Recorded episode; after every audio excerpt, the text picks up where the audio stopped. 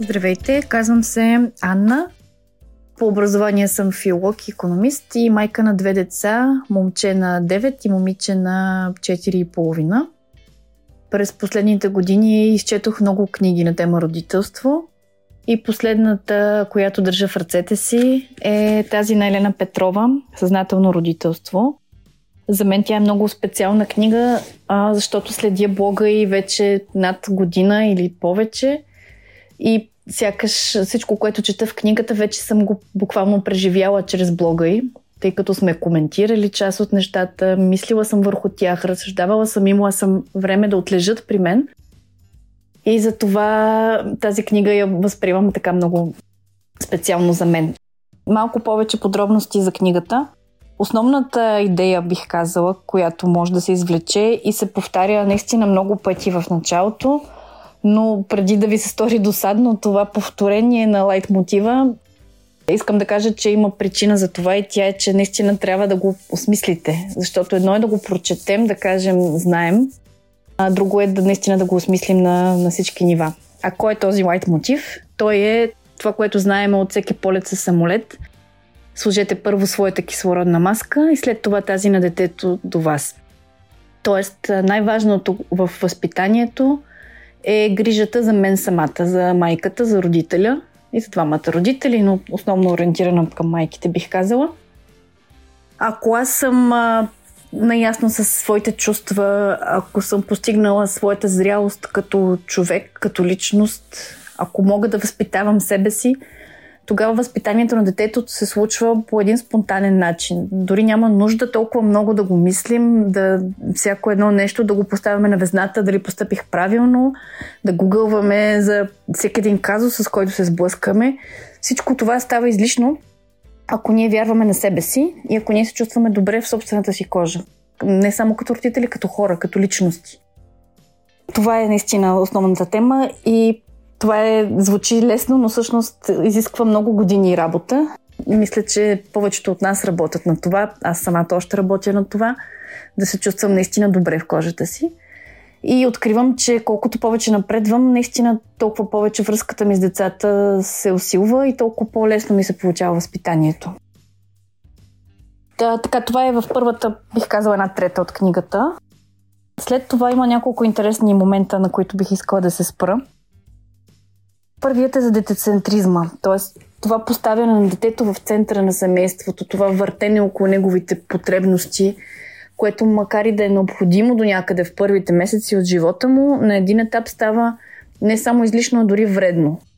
Тя обяснява защо. Защо основното в семейството трябва да бъде двойката. Мъжът и жената и след това да дойдат потребностите на децата. Дали изключваме някакви живото застрашаващи ситуации – но, но говорим като цяло, като ценностна система. А до някъде свързано с темата за детецентризма беше и гледната точка за това как ние се опитваме, ние имам предвид съвременните родители, да влезнем в света на децата, да слезнем долу при тях, докато това, което винаги през годините се е доказало и е зрелият подход, е да оставим по-скоро децата да дойдат в нашия свят това, което вече се губи. Това, примерно, ние да си говорим и да децата да слушат омаяни нали, от разговора на възрастните, те да искат да дойдат в нашия свят, да гледат как ние сме погълнати от, примерно, дори от работата си или от разговор с приятел или от м- някоя книга дори и, и те да си мечтаят да станат възрастните, които виждат около себе си. Това е здравословният начин на отглеждане на деца, а не ние по цял ден да мислим как да играем с тях, да се вдетиняваме вместо просто да живеем живота си и децата да са част от този живот. Тук малко интерпретирам, имайте предвид, аз възприемам така думите и не ги цитирам или нещо подобно. Така че просто да знаете да, каква, каква според мен е идеята на, на тази глава.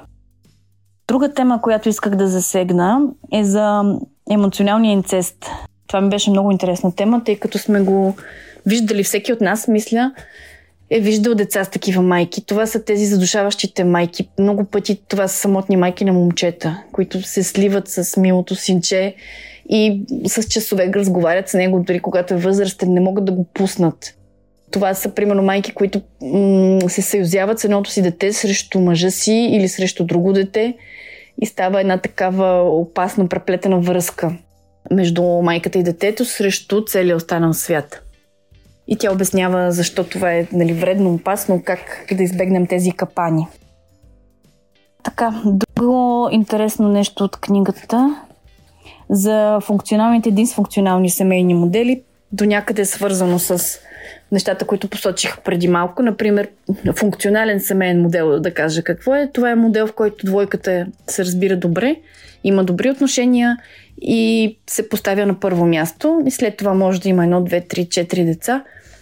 Но не е, примерно, модел, в който майката спи с едното дете в една стая с години. А, да кажем, бащата е отделен. Той се намира някъде извън този кръг между майка и дете. Това би било дисфункционално семейство. Като пример го давам само. Добре, мисля, че това са основните теми, които аз поне си извлякох от книгата. А, да, още едно нещо. Поне аз лично научих от книгата нещо за семейните констелации. Не казвам, че в основата просто е споменато. Това са така наречена психотерапия, в която различни хора влизат в ролята на хора от нашето семейство и дори род и може да бъде много добра основа, ако усещаме, че имаме нещо неизяснено, нещо травмиращо от своето детство. Да, тя много говори, тук се подсещам и за вътрешното дете, за това детето, което сме били ние като малки и което понякога има нужда от... А, има различни потребности, които не са удовлетворени и това би могло да пречи на нашето родителство. А, давам пример да кажем, липсвала е ролята на бащата в а, семейството и тогава ние вече като зрели хора твърде много го търсим. И това може да, нали, да разбиесва семействата, да търсим любовници и по този начин да влияе и върху децата. Тоест, Елена говори много за това как трябва да излекуваме своите травми, детски най-вече. И един от пътищата са тези семейни констелации които смятам, че биха, не съм ходила, но мисля да пробвам и мисля, че би било полезно за много от нас. Ами това е накратко. Аз не желая да разказвам книгата. По-скоро ми се иска да събуда интерес към нея и сами да си я прочетете, за да направите своя интерпретация, тъй като всяка книга е различна спрямо това, кое чете. Всеки би видял нещо за себе си. Наистина идеята да се погрижим за себе си а, е много бих казал дори успокояваща, защото това е нещо в нашия контрол.